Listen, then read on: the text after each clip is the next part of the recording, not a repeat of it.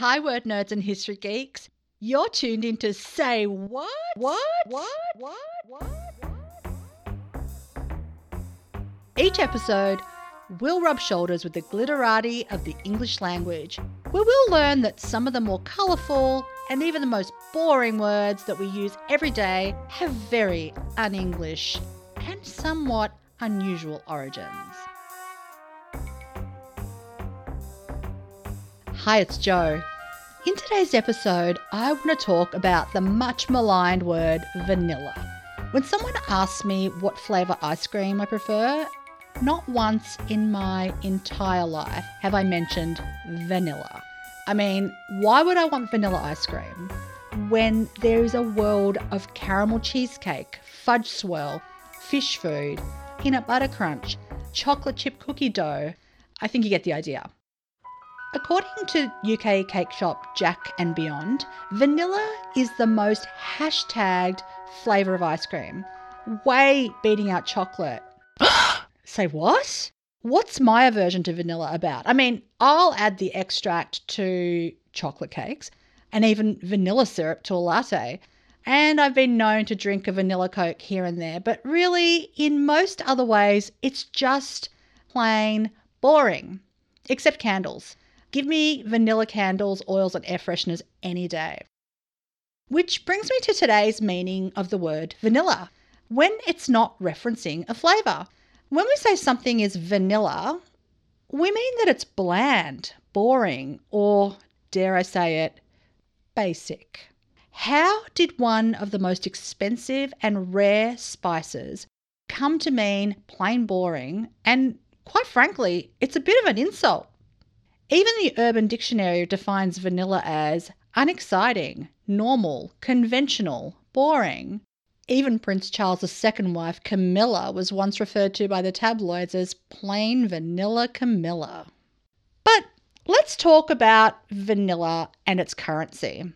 Vanilla beans are one of the world's most expensive spices. It can cost around $600 a kilo. That's around $300 a pound making it the second most expensive spice after saffron. And for something that's considered so boring, why is vanilla so expensive? Well, vanilla comes from an orchid plant. Yeah, like an actual orchid.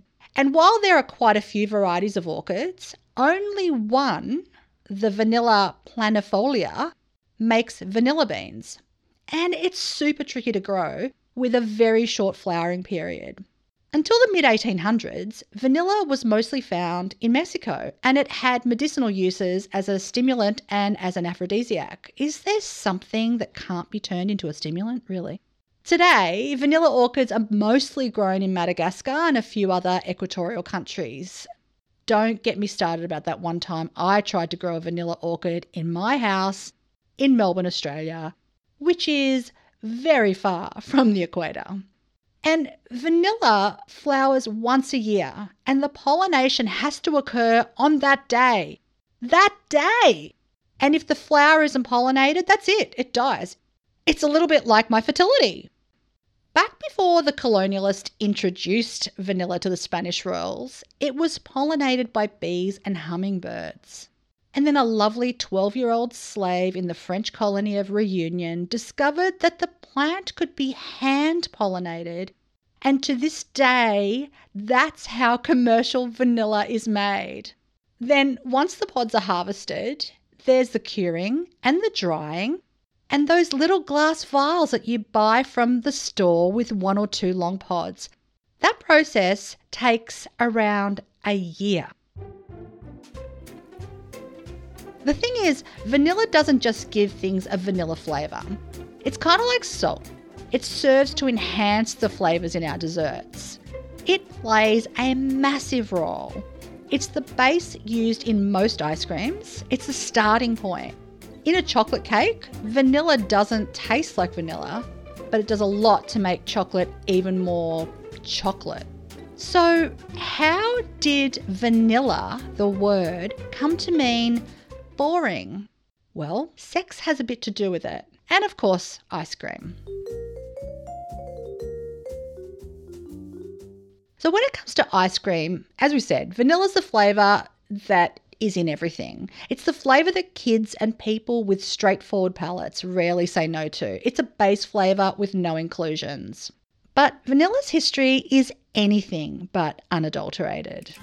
The Totonac people, who were the indigenous people of eastern Mexico, and that region is known today as Veracruz, they're said to be the first people to cultivate vanilla. Now, it wasn't called that back then, but let's have a listen to the history. According to the Totonac mythology, the orchid grew when the king's daughter, Princess Xanat, ran away with her mortal lover after being expressly forbidden by her father. Of course, this cautionary tale has a bittersweet ending. The lovers were found and beheaded, and where their blood was spilt on the forest floor, the orchid grew.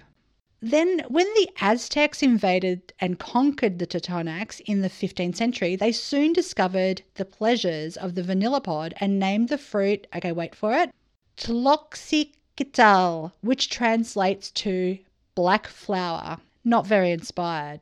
Hernan Cortez, the Spanish conquistador, headed off to Mexico with his soldiers in around 1519 to 1521 where he was served by the Aztec Emperor Montezuma a beverage of hot cocoa flavoured with the orchid seed pod. He brought both cocoa and the pod back to Europe, where it was a hit. The actual word itself, vanilla, entered the English language in 1754 when Philip Miller, who was a botanist, wrote about the genus in his Gardener's Dictionary. The word hails from the Spanish vanilla, which literally means little pod, the diminutive of the Spanish word vaina, which means vagina, which means covering, or a sheath surrounding a precious pod. Here's some thinking music to help you ponder that.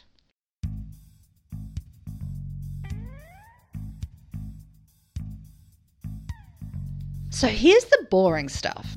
According to Bruce Rodgers' Dictionary of Gay Slang, The Queen's Vernacular, a gay lexicon, which was published in 1972, vanilla means a rigid, conforming goody goody that I might refer to as, well, straight, square. And the dictionary also makes reference to vanilla as a gay bar that is not sadomasochistic. The Urban Dictionary further defines vanilla as the opposite of kinky, or not in any way involved with BDSM. That's really good to know. Thank you. In the book Part Time Perverts Sex, Pop Culture, and Kink Management, author Lauren Rosewarne tells us that sex that's free of frills, add ons, additions, and free of twists are vanilla. She also references queer theorist Gayle Rubin, who suggests that it's only vanilla sex that is considered acceptable by society. So today's kink culture rose from the male leather subculture that originated long before the 70s. In fact, it started after World War II, popularising leather and rejecting the mainstream. Think Marlon Brando's Johnny Strabler in 1953's The Wild Ones, or James Dean's Jim Stark in 1955's Rebel Without a Cause. Hey, Johnny, what are you rebelling against? What do you got? Later, the gay leather scene rejected campness, and vanilla came to mean everyday sex.